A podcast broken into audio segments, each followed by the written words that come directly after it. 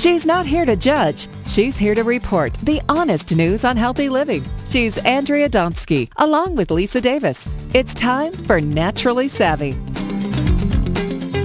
Hi, I'm Lisa Davis with Andrea Donsky, and we've all heard how important it is to take our vitamins, but when are you supposed to take them? What do you need to know about them? How do we figure out what are the best ones to take? Well, we've got Duffy McKay, N D. He is the S V P of Scientific and Regulatory Affairs for the Council for Responsible Nutrition, the lead trading association representing mainstream ingredient suppliers and manufacturers of dietary supplements and functional food. He's also a naturopathic doctor. Hello, Duffy. Welcome to the show.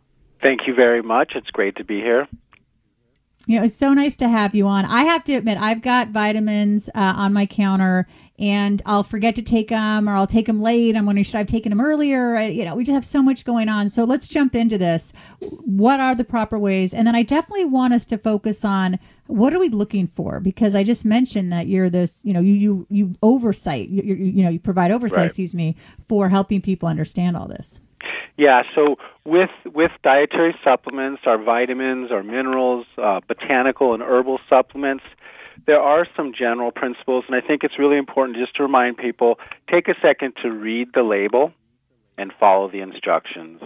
We always have to remember more is not always better, and safe and natural do not mean the same thing. You know, there are many natural substances that we still have to be wary of not consuming too much of at one time. So we always say here at C R N, read and heed the label.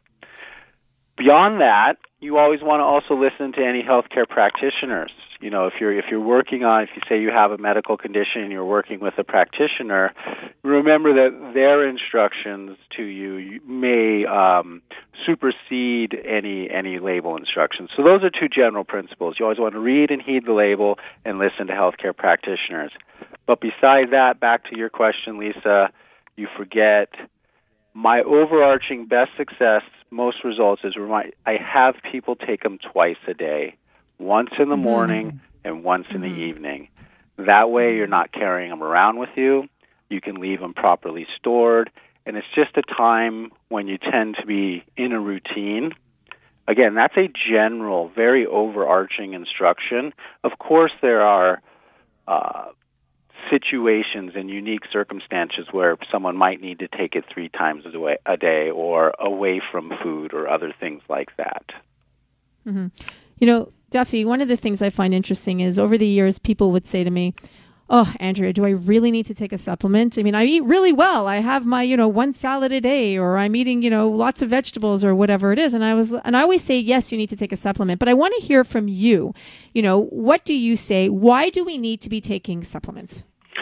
There's a, a variety of reasons for that. Um, in those folks that say they eat well and they don't need a supplement, it's always a really interesting process to record what they eat, look at the patterns, and then point out the shortfalls. For example, the person that eats a salad every day and they think they get all the nutrients they need, well, are they also eating cold water fatty fish like anchovies or sardines twice a week? You know, are they also eating sources of protein and B twelve, which usually come from the animal kingdom? So when you analyze someone's diet, you always tend to find shortfalls. So there is the disciplined approach of actually recording what you eat, identifying shortfalls, and filling those gaps with supplements. Or there's the more general realization that we all don't eat perfectly, and consuming something like a multivitamin and omega three fatty acid just for insurance, just as an insurance policy to fill any nutrient gaps that most people have. And again, adding a little extra of these nutrients is safe, so there's no harm in getting a little extra omega threes or a little extra vitamin B twelve. Mm-hmm. You know, Duffy, you mentioned the sardines, and it's interesting because I've interviewed some other naturopathic physicians who will say, you know, to all those vegans out there, can you at least just have some sardines? Because it can really make a big difference if they're not willing to. Uh, and, you know, I understand people have their reasons for these things. What what do you recommend? Because do you find that vegans can get sick? And again, I'm not picking on vegans, folks, if you're listening. I just want to, you know, help everybody out. Yeah, no, it's really interesting. As you said that, I just started digging through my papers on my desk because there was just a recent paper that came out of Germany where the German government and a variety of authorities got together and they said, we've looked at the vegan diet carefully and our recommendation that these folks actually must supplement specifically B twelve and likely for a lifetime. It's just very difficult with that diet in particular, getting all the nutrients you need. Yes, it can mm-hmm. be done, yeah. but again, it takes mm-hmm. a lot of discipline. And being in practice, it's so common, and, and lots of practitioners can vouch for this, is, is finding someone who comes in and they feel like they're doing the vegan thing for their health, but as you do the physical exam, you realize that they're doing more harm to their body because they're just low energy, pale, typically iron, B twelve, protein, shortfalls, which lead to low energy levels, low iron levels, things like that. So with the vegan diet, I feel like I always would like to see them, and if they want to be strict vegan, they can get an algae-based omega three supplement. So they can stay mm-hmm. consistent with no animal products, but also get that valuable essential nutrient. Um, mm-hmm. And then typically a B-complex at a minimum um, is really important. And then often I find vegans, even though they try really hard, they fall short in proteins. And so a good combination of, let's say, a rice protein and a pea protein combined, that provides all the essential amino acids and it'll make sure they're getting enough protein in their body. I'm pretty sure our partner Nordic Naturals makes a algae-based, uh, like a vegan omega three product. So, you know, definitely Absolutely. You can visit their website. Yeah. And Duffy, big, you would know.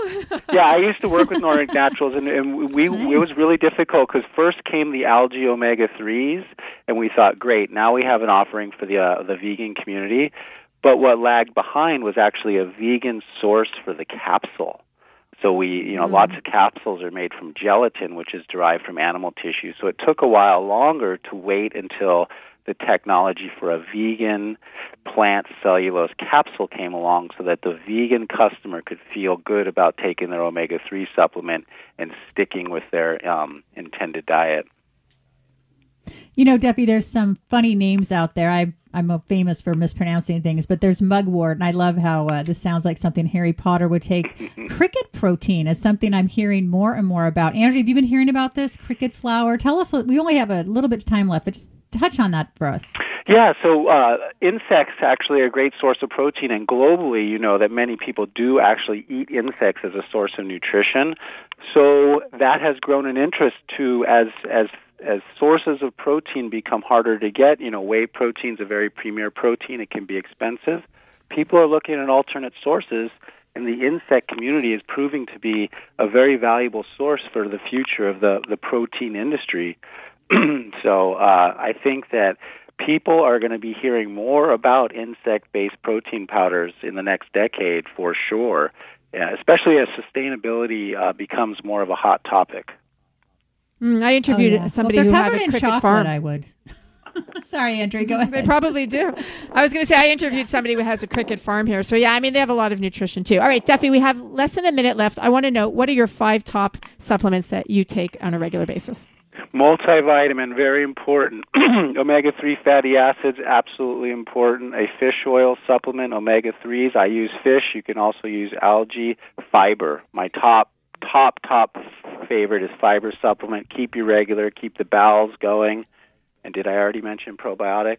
Probiotic nope, would be number didn't. five. All right, so I'm going to repeat. Multivitamin, omega three, fiber, probiotics, and we need one more. Oh, vitamin D, of course. There you go. I love it. All right. I definitely agree. Duffy, such a pleasure to have you on the show and to be back in touch after many years. I did interview Duffy many years ago when you were when he was at Nordic, so we should post that interview. Cool. It's pretty awesome. All right. Well, you can learn more about Duffy. You can go to C R U N U S A dot org, or you can follow him on Twitter at C R N underscore supplements. I'm Andrea Donsky, along with Lisa Davis. This is Naturally Savvy Radio on Radio M D. Like us on Facebook and follow us on Twitter at Your Radio M D and at Naturally Savvy. Thanks for listening, everyone. Take your supplements. Stay well.